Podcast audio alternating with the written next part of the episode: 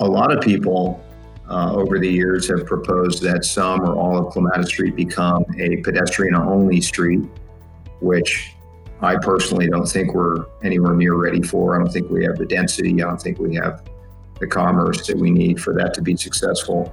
But the beauty of the design that we have here now is that it is the best of both worlds. It can function as a shared street with automobiles and trolleys and delivery trucks and everything else, uh, as well as pedestrians. But when uh, we close the street to motor vehicle traffic, it feels exactly like a pedestrian plaza.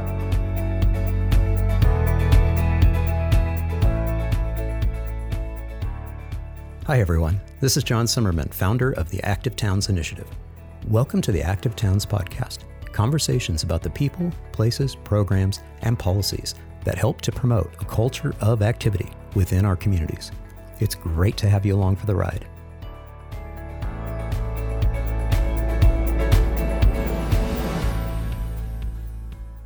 In this episode, I am honored to be joined by Victor Dover with Dover Kohl and Partners Town Planning of South Miami, a firm dedicated to revitalizing towns, building great new places, growing neighborhoods, and fixing sprawl by design. And Rafael Clemente, Executive Director of the West Palm Beach Downtown Development Authority, an independent special taxing district to promote and enhance a safe, vibrant downtown. We start off the conversation with an overview of the impacts and trends of the COVID 19 pandemic they are seeing in their cities and neighborhoods. Then we transition into a discussion of the major Main Street transformation process currently underway in West Palm Beach, Florida. So, without further ado, let's get this episode rolling. Rafael and Victor, thank you so much for uh, joining me on the Active Towns podcast, a conversation about creating a culture of activity. Pleasure to be here with you, John and Victor. Thanks for the invitation, John. We're actually recording this on March 25th, 2020. We're in the middle of a, a bit of interesting times with the COVID 19 pandemic, and we're looping you in from uh, two different locations in Florida. And we're so we're doing the ultimate in physical distancing. How do things look like on the ground uh, there in Florida? Well, Rafael, why don't you start us off?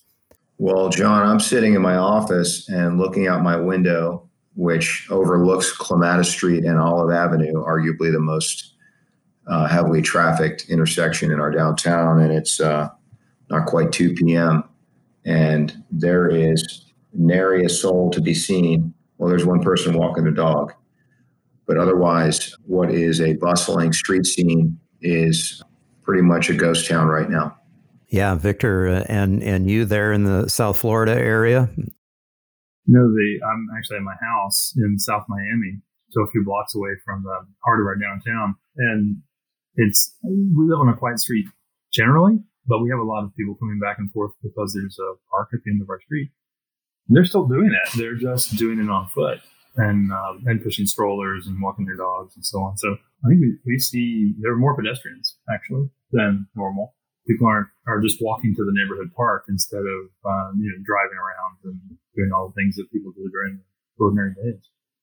So it's an it's an interesting thing. I've the, the most profound scene, I wish I had a photograph of it, is every once in a while, while out walking my dog or, or going for a quick run early by myself, I, I will encounter groups of neighbors who are talking. They're obviously talking through how they're dealing with you know, homeschooling their kids and working from home through, well, like we're doing right now. And, but they're standing on opposite sides of the street, keeping their physical distance. So you see pairs of you know, couples or, or neighbors 22 feet apart, you know, uh, on the edge of pavement on either side of their of their uh, quiet residential street, having what looks like and sounds like a normal community conversation about day to day life, but with 22 feet between them, it's it's, uh, it's, it's quite surreal. But there's no question we see more. I'm seeing more pedestrians and fewer cars. Yeah, it's and that's definitely what we're seeing here in our residential area of Austin is a constant flow of individuals, of couples, of entire families walking, biking, strolling, rolling through the area. And And and I don't know, uh, Raphael, in, in sort of the residential areas, are you noticing that sort of uptick? It sounds like there's less traffic, less foot traffic, less people rolling through the downtown area right there on Clematis Street, which we'll talk a little bit about the Clematis Street uh, transformation in a little bit. Uh, what are you seeing in the residential areas? Are you seeing an uptick in people on the streets? Like Victor in my neighborhood, uh, and we're a close close in to downtown neighborhood, Flamingo Park and um, I have seen on any day, weekends or weekdays, um, what seems like an increase in pedestrian traffic. Obviously, people are staying home and staying away from other places where they might otherwise go. So they're right in their own neighborhoods. And yeah, we're, we're uh, frankly meeting new people uh, throughout the day. Yesterday, we were in our front yard, my, my family and I, my daughters, God bless them, they were trying to teach me how to hula hoop and these uh, are important skills. They are important skills, especially right now, right? So, uh, uh, folks walking uh, past us on the sidewalk stopped and chatted with us for a few minutes. People we've seen in the neighborhood but never otherwise met. So, yeah, in the in my immediate residential area, I, I'm seeing what seems like an increase in activity. But downtown, I, I was here. I've been here since about eight o'clock this morning in my office and then um, I drove through last night just to take a look at what was going on, and uh, it was it was shocking, really, to see how dramatic the difference in activity is between two weeks ago and now. Shocking. Yeah, and, and I'm glad you mentioned that, Raphael, because uh, I, of course, was on the ground there on Clematis Street two weeks ago, and it, it was the early stages of the COVID 19 situation. And it, was a very, very busy environment. Uh, there was lots and lots of folks about, and the businesses were, were you know, just energetic and, and happening. Victor, do you have a, a sense as to near where your office is? Because I know your office is is right in a downtown area. Is that also dead? Very quiet uh, downtown South Miami on Sunset Drive, where our office is located. There are just a few people here and there. I went to the office yesterday to pick up some equipment I needed for continuing to work from home. We're essentially closed. We have one person going in every once in a while to get the mail and deposit checks. Keep fingers crossed. Hopefully those keep coming in. But the but other than that, we're all working from home, and it's very clear that people, at least in South Miami, are largely respecting the order to stay home and to uh, keep all the non-essential businesses closed. So I see a few people going in and out of the grocery store, which is a block off our main street. Even those are few in number. And then uh, Sunset Drive was just empty, like like Clematis. Uh, saw in the news yesterday, Clematis Street completely empty. It's like the our small town versions of those pictures of the the plaza in front of the Louvre uh, or the pyramids in Egypt or, or what have you, with, or Times Square with empty chairs and the people. Uh, where I think it's people are respecting the order. It, it's, it's the contrast with, between that and the pictures of spring break that made the national news, at least around here. And, and Miami Dade Beach has been closed for quite a while, so we we weren't the ones on the national news. It was the it was the uh, folks further north. But the um, and even some of those beaches have finally closed put in South Miami and West Palm Beach, people seem to be obeying the order. Right. Uh, one of the reflections that I had when I starting to really notice the uptick in activity on the residential streets is it's kind of seemed like a open streets event, you know, because a, a, a, little bit of a strange open streets event in the sense that you know folks were keeping their distance, but nonetheless, it, you know, an open streets event. And uh, do you get a sense that you know there could be something positive that that comes out of this in terms of being able to reimagine and changing the vision of what a street is for. Raphael, why don't you go ahead and, and jump in, and then Victor, your thoughts after that? Um, well, I mean, we were just talking about this. We had a board meeting today, a te- teleconference board meeting, um, with my board of directors, who are all stakeholders here in the downtown. And, you know, the question was when we return to some normal scenario here, what will people's appetites be to uh, be all together in public spaces, to be sitting all together at cafe seating after what has been unquestionably a jarring experience in terms of how we how we process this situation and how it's affected our everyday lives in, in a way that none of us would ever have anticipated. So, not, I, not that I doubt at all that we will return to fully normal, you know, bustling, busy urban uh, life, but I do wonder in that in that return to normal phase, whatever that looks like, will people have an aversion? My, fe- I, my, my fear, my concern as a as one who lives and, and breathes this stuff, um, I do have a little bit of a concern that there will be a slow return to normal because of concerns about close contact with other people, to be honest. All right. Victor, give us the positive slant. well, I've heard so many friends and neighbors and read so many comments from people who said, wow, there are a lot more pedestrians on my street. I never knew there were so many pedestrians in my neighborhood. So my observation about the people walking up and down my street or walking, you know, by the park because the park's closed, you can't go in the park. I think is being mirrored a lot of other places, especially in the, uh, you know, the quieter places, the tranquil streets or the or suburbia. And listen listen to that. Wow, I never knew there were so many pedestrians. Well, there is a, one positive potential spin. You asked for it. Is that a whole group of people who have kind of forgotten about public space, including streets, have suddenly remembered. Uh, they're not driving around. Uh, they don't want to. They don't want to pump gas into their car because they heard that there's transmission on the gas pump handle, and, and um, they've been warned don't go to stores unless you really need something. They'll go to restaurants and bars. So what are they doing? They're walking up and down our street with their dog because they can only spend so many hours uh, inside the, the sealed environment of their air conditioned house. So they're going out. They're making relatively short trips, loops around the block. You know, um, waving at the neighbors from 22 feet apart.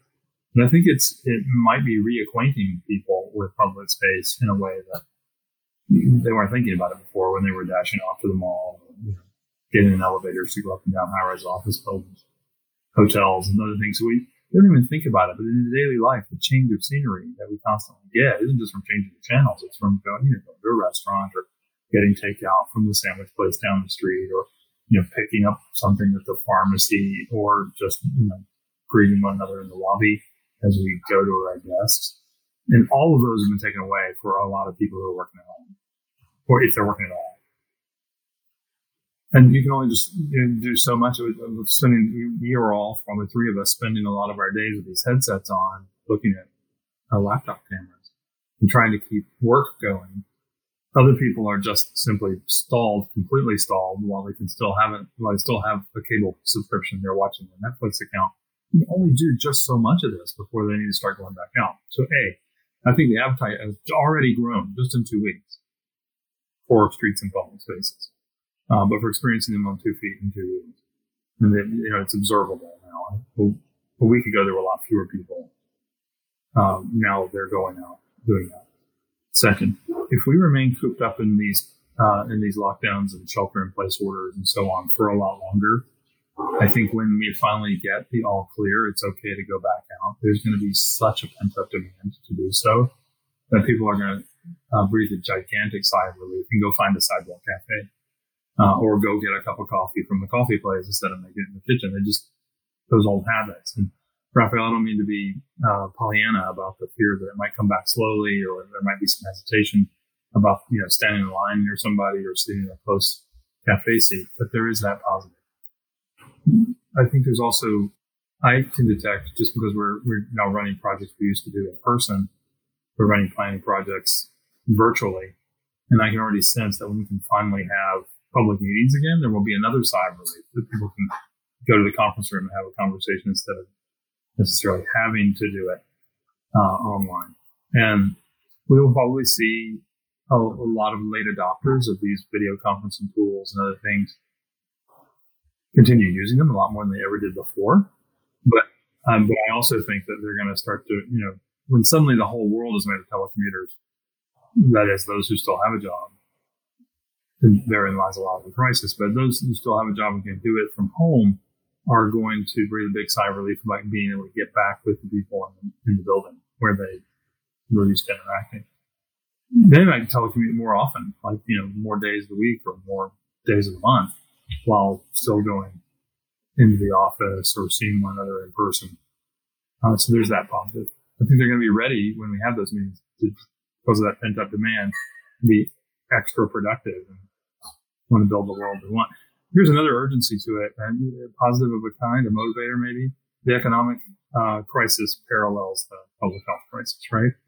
When we get that all clear, we've got economy, global economy, and local economy to rebuild. We basically have to rebuild the world, and we should basically be planning the same way we were before. What's the, what's the world we want to live in? What's the place we want to make? So I think our motivation to be productive in those meetings is going to go up, not down. Gotcha. Well, and let's, I, would like to add. I'd like yeah, to add go for it. What I have noticed is that the public spaces that were rarely, if ever, used, people are now finding those or discovering these new little nooks and crannies, and and sitting down and reading a book, having a picnic with their immediate group or family, the people that they're already living with or you know um, in contact with all the time. Uh, I've seen that in my neighborhood. I've seen that in downtown.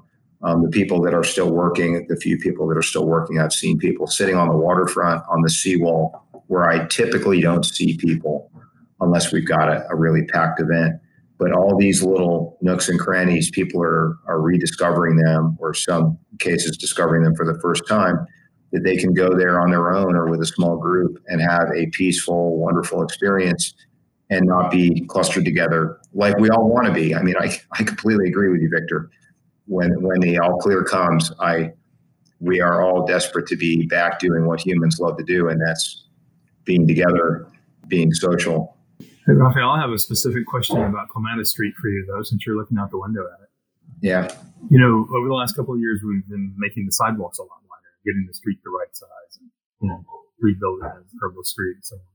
But the part of the motivation for doing that was that a couple of years ago, Clematis Street, with all the outdoor dining and people going back and forth and um, you know lampposts and sometimes trees and things like that, it was all too crowded. I mean, there just wasn't really room to comfortably move as a pedestrian after so much space was taken up for cafe seating tables.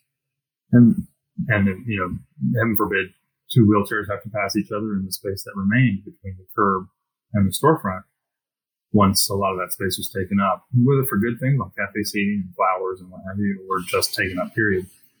So we did all this effort. You know, the city of West Palm Beach um, and its agencies spent a lot of money over the last couple of years to really upgrade that and get the sidewalk a lot wider. And it was like uh, easing of that situation. You know, now there was, there was more room for more cafe tables rather than fewer, but there was still more room to walk, more room for planting trees. So that was a good thing, right? The, you know, at the time, many people observed that uh, part of the the sense of, of confinement or congestion there for, on the sidewalk was that the restaurants were in the habit of jamming in every cafe seat they possibly could you know, kind of overdoing it in a way, and sometimes allowing them to encroach into gradually get shifted into the walking space. And I know for your for you and your fellow leaders in downtown is a constant issue of enforcement to go around and say, "Hey, got to make this wide enough be able to get through here." Well, now, if you're right, people want to sit a little further apart. I mean, a restaurant might do better to have a little more generosity in space between the backs of those cafe cafe seats uh, than they used to. Instead of trying to jam in one more table or five more tables, maybe you can find with a nervous population wondering about going back out in public as we ramp back up. It might be a good idea to just loosen it up a little bit, have a few fewer tables, and share some of those customers with your neighboring restaurants and bars, and, and give people room to feel like they have enough space to choose you. Yes, we definitely saw an immediate activation of the new space, the added space when on the blocks of clematis that were already completed with the design. And, and not just uh, not just use of the space, but even some new uses in the space, things that people weren't otherwise doing on clematis. Uh, we saw legal or otherwise vendors showing up where we, they were never before, buskers showing up on the street and really adding to the street life here. Um, from the from the dining and cafe seating perspective, everybody that if you were a restaurant on a block that already was completed, the 100, 2 or 300 blocks of clematis, there was almost a doubling down of the use of the space in front of your storefront. And I was, of course, I think we all anticipated this, but it was refreshing to hear it. Was that the people, uh, uh, some of the folks that were still adamant about maintaining parking, and not just restaurateurs, but even property owners and visitors to downtown, once they saw the new design in in effect, you know, gone live, it was there was not an argument. Well, to be clear, we didn't eliminate all the on-street parking. We just reduced the number. We just reduced the number of spaces, but it was that sounded counterintuitive to people who thought that you know uh, the number of parking spaces you provide equals the amount of success you're going to have. Turns out that's not the case. It was almost the opposite.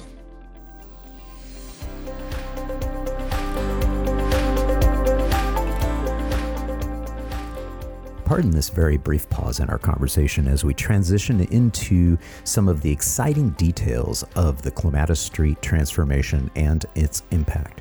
I want to take this opportunity to express my sincere appreciation to you for listening to this episode and to those of you who have contributed to the Active Towns Initiative, whether as a one time donation or as a monthly patron on our Patreon page. Thank you so very much. Now, let's get back to the episode. Let's let's stick with uh, Clematis Street and talk a, a, little bit about where we're at in the process. I know phase one and phase two are done. Uh, we're gearing up to launch into phase three. What's the status on that? Right now, John, the merchants that are on the segments of Clematis that are phase three, the four and 500 four, 500, and 600 blocks. Well, there's only merchants on the, uh, well, there's one on the 600 block, but they are asking that it be done as soon as possible, like now, while everything's shut down. Uh, whether that's possible or not, or, uh, that's yet to be seen.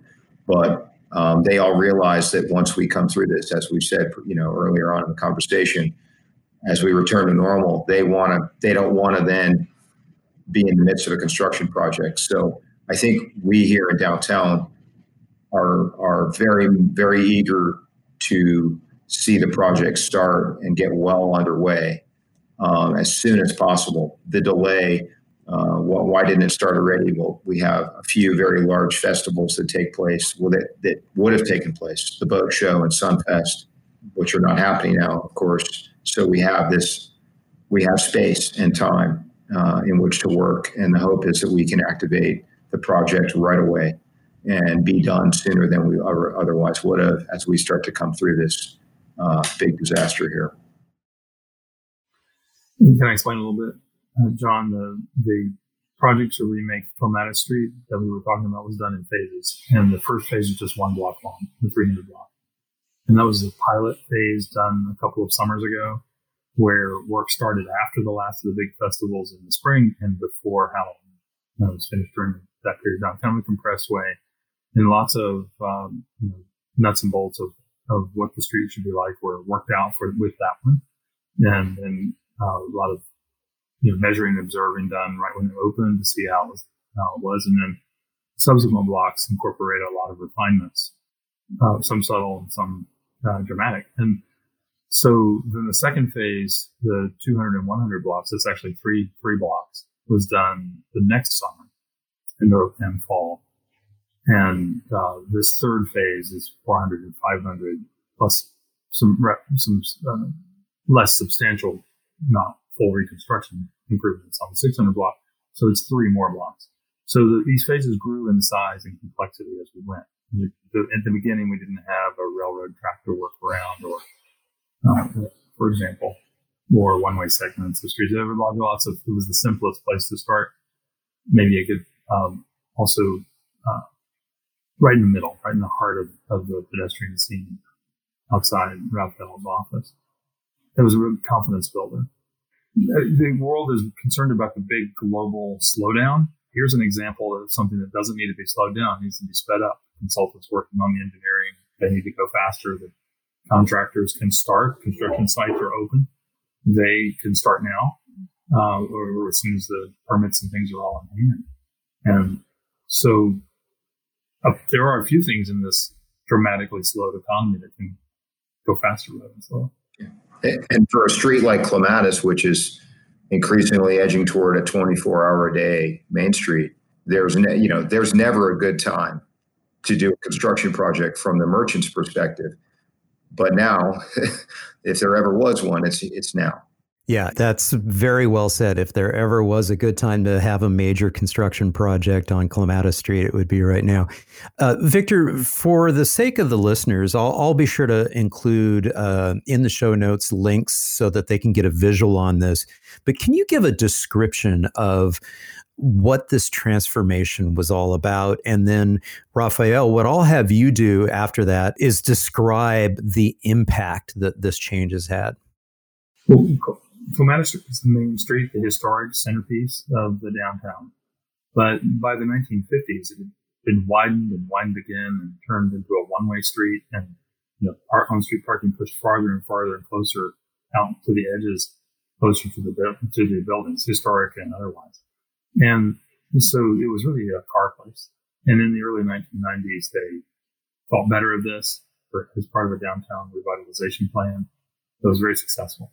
And they redid it. So they, they uh, brought it back down to two lanes, one each direction. They, they um, widened the sidewalks. They, they redecorated. It was uh, a very effective project. And it was a key thing to the revitalization of a street that had been in decline.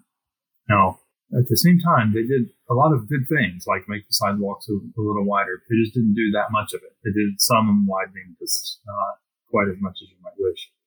They added trees, but not very many of them. The trees are mostly uh, in the middle of each block, the block crosswalk. So uh, other parts of the blocks are getting too, too much sun, uh, too much of a good thing. That uh, sunshine we named our state after on the north side of the block was, uh, or north side of each block was baking in the the south facing sun. So those were problems. And so even the street was a lot better, and there was a renaissance in downtown that came with that and other parts of the revitalization plan. This we look back on it uh, a few years ago and realized what this really wants to be is one of the great world streets. It wants to be even better than that. And so I meant going back and doing more of what they did a little bit in the first place, making the lanes narrower and devoting less space to cars. So the, now it's a slower street and putting in more trees so there'd be shade, uh, especially where you know, the sidewalks and storefronts were in full glare. And, uh, you know, shrinking the intersections to the extent possible to make uh, it as small as possible for pedestrians crossing. And so while we were at it, we dropped the curbs. We made a curbless street out of it. This was the suggestion of Louisa Hedging in, in, our office. And I remember the conversation late one night. We are looking over drawings. We are rushing to get things together to compare alternatives. And we, look, we were looking at the curbless street alternative. I turned to her and I said, you think they would go for that? Would they would West Palm Beach do that? You know, they would. That'd be really cool. Because when you think about the great world streets, many of them are curbless. They're more like pedestrian spaces that cars are allowed to use and but not dominate. And that's what this has become. Um, now, to do everything I just described, we had to reduce the amount of on-street parking and turn some of what would have been parking spaces into ride-hailing, pickup, and drop-off zones or uh, loading zones or places for the bike share bikes to, to be racked. And, and so this is um, this just meant the percentage of people space in Clematis Street went way up, and the percentage of car movement and storage space went down.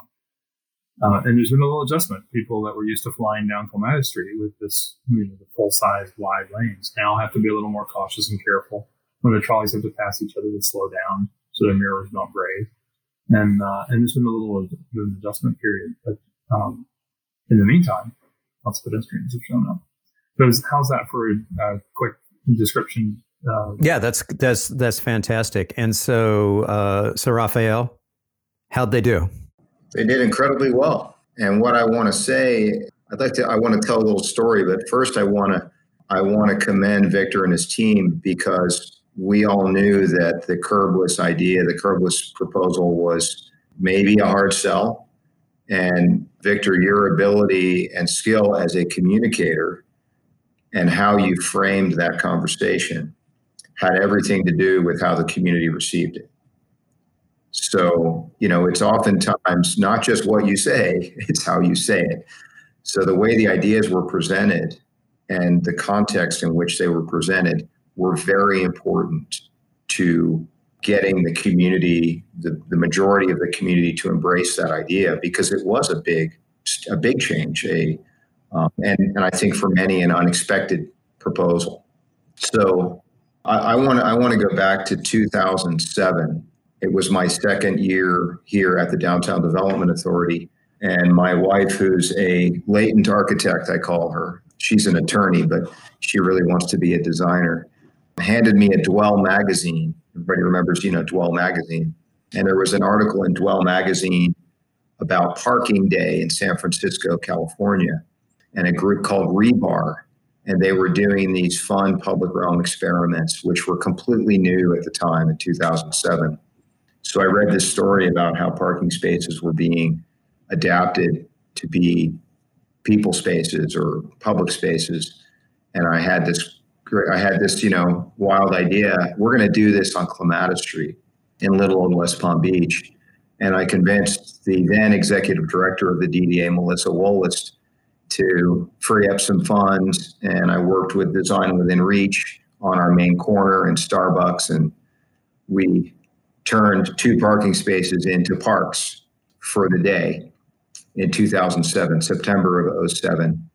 And we um, actually put down real sod uh, from our landscape contractor, which I will help everybody feel comfortable was donated later on and used somewhere else but we got Design Within Reach to put out some beautiful outdoor furniture and umbrellas. People were sitting in the space. I invited our mayor, every single city commissioner to come and join me, uh, as well as other leaders, you know, our Chamber of Commerce president and others, to come and see how the space felt. And every one of them said, why can't we just do this all the time? Fast forward to 2020, 13 years later, and we we have achieved in large part we've achieved that for a for significant pieces of our street we have we have um, reclaimed space from automobile use uh, an appropriate amount of space from automobile use and we have allocated it for people for dining for activities for events and it's it's validated all those ideas that we've all had and that fun little experiment of parking day you know, that maybe planted a seed with some locals here that, that this was really the way to go.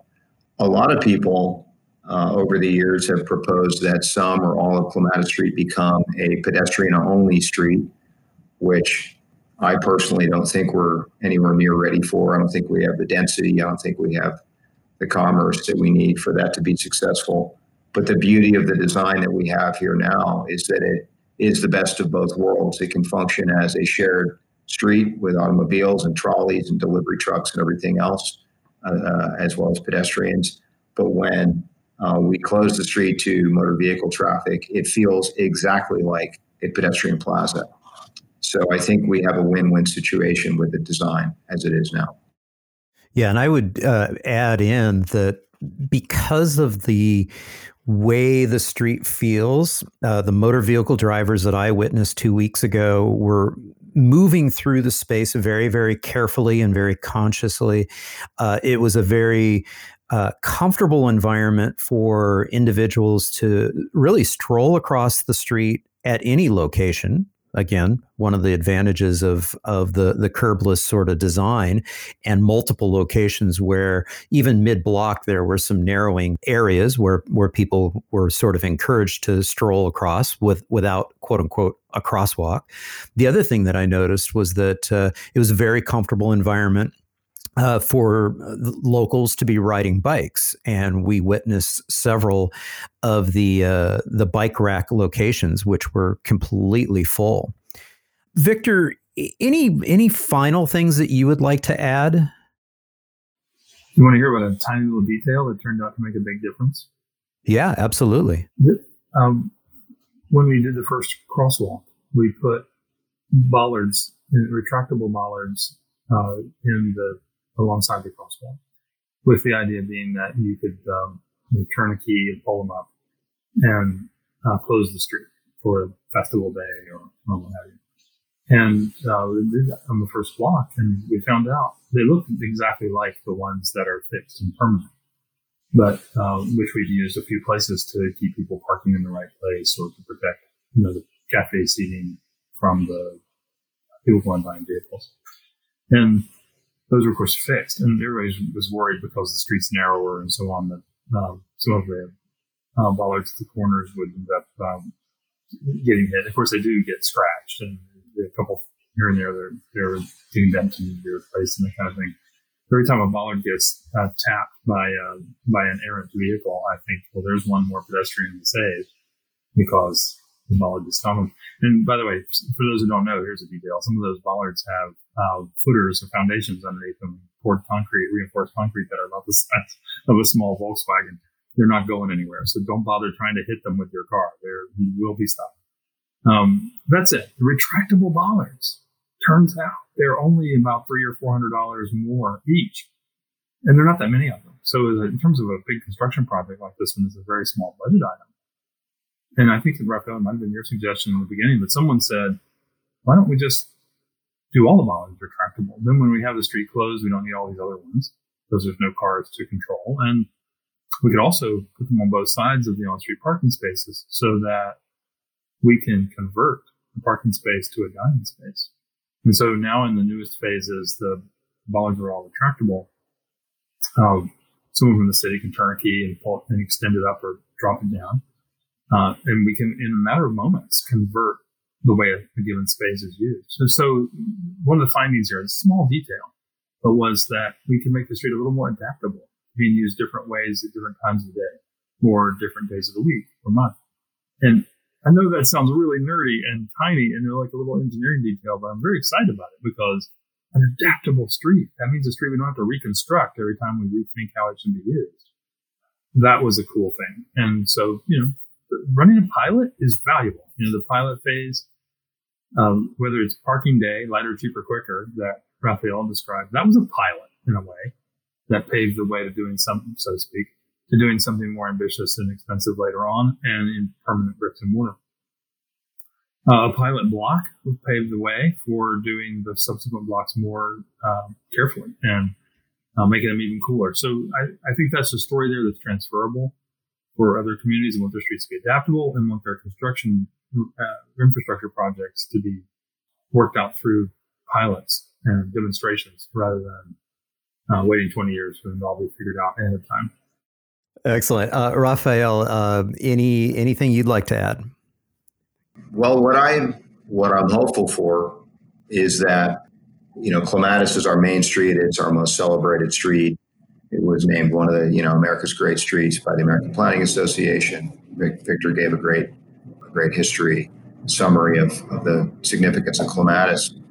But what I'm hopeful for is that we take this design approach from Clematis Street and start applying it to many other places with, you know, context sensitive or context smart use of the design ideas, concepts, and really change our city and change the way people use public spaces, the way they decide to get around. You both know, but I'll say it for for the sake of the listeners and like like both of you, I, I choose to commute uh, by bike.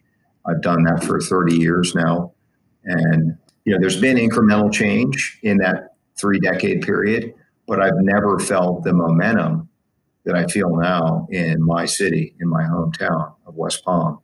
There is a definitely an accelerated rate of change and, and of uh, adoption of policies that encourage better public spaces, multimodal transportation, non-motorized transportation, and I I give a lot of credit to the work that's being done right in the core of downtown, and with the centerpiece of that being the Clematis Streetscape. Raphael, I always like to end the uh, episodes with getting advice from my guests. And so, do you have any advice uh, for your peers across the country who are looking to change the built environment to encourage a culture of activity in their cities, what advice would you have for them? John, I'll say the most impactful thing that we have done in West Palm Beach is to take our leaders, mayors, commissioners, planning directors to other places that have done this and let them see it for themselves and let them talk to um, the people who are reaping the benefits of these types of projects because you can show all the pictures you want, you can have all the webinars you want, unless they really experience it for themselves. It's a hard. It, can be a hard sell. West Palm Beach was very fortunate to have a an ongoing to this day collaboration with the Knight Foundation, and I was able to encourage city leadership to take a few trips, uh, learning journeys or study tours, if you will call them, that. And that was, I think, a key piece. Um, Knight's investment in getting our leadership educated on the value of great public design was the was the key. You know, I'm I've been at it in my city and in South Florida, like Victor, for a long time. And I think when you've been that that diehard advocate and activist, people, it's easy to start tuning you out because oh yeah we've heard you before but if you can bring them if you can get them to go and see it for themselves hands on walk the street ride a bike ride a bus they really start to understand the value and the impact so victor what advice would you have for those people out there in the communities that are striving for a more welcoming environment for healthy active living what advice do you have for those folks well i actually, my answer is a lot like Raphael's. It's about persistence. Um, persistence is everything. Uh, that means if you've been pushing hard to get street trees planted so there's shade on your sidewalks so people will go outside and walk again, make your town active that way, don't stop. If you've been replanning your, your city for uh, multimodal transportation for uh, mixed land use to shorten trips or for uh, more beauty and quality in your public spaces, don't stop if you if you're um, you're yourself an avid exerciser, don't stop. If you're just getting started again and get moving around and uh, and burning some calories instead of fossil fuels, don't stop. Uh, Frankie Ruiz, the founder of the uh, Miami Marathon, uh, has a new acronym, ROYO, which stands for Run on Your Own, because he's basically saying, you know, we need our our uh, community of active people, not just those who are doing it for fitness, but for those who are doing it for transportation day to day, to keep doing it. Just do it with a little more space between each other. Don't sweat on each other. Don't don't uh, don't kiss each other, but and don't crowd each other. But to keep doing it, to run your own. Don't stop. Right. And and I think that one of the things that's so wonderful to see right now is the increased numbers of people out on our streets. There's an increase in sociability without that closeness. And I think that that's something that we can hold on to as we transition into the next phase. Victor, Raphael, thank you so much for uh, joining me on the Active Towns podcast. I so appreciate your friendship and your collaboration and all your support for, for Active Towns over the years. Thank you. Love your podcast, John. Thanks for having us. Yeah, pleasure to join you. Keep up the great work, John. Thank you all. Talk to you soon. And thank you to all of you for listening to this episode of the Active Towns podcast conversations about creating a culture of activity. If you're new to the podcast, welcome. And if you're a returned listener, so wonderful to have you back. One quick favor if you're enjoying these episodes, please subscribe and, if possible, give a rating on the listening platform of your choice. Until next time, this is John signing off, wishing you much activity, health, and happiness. Cheers.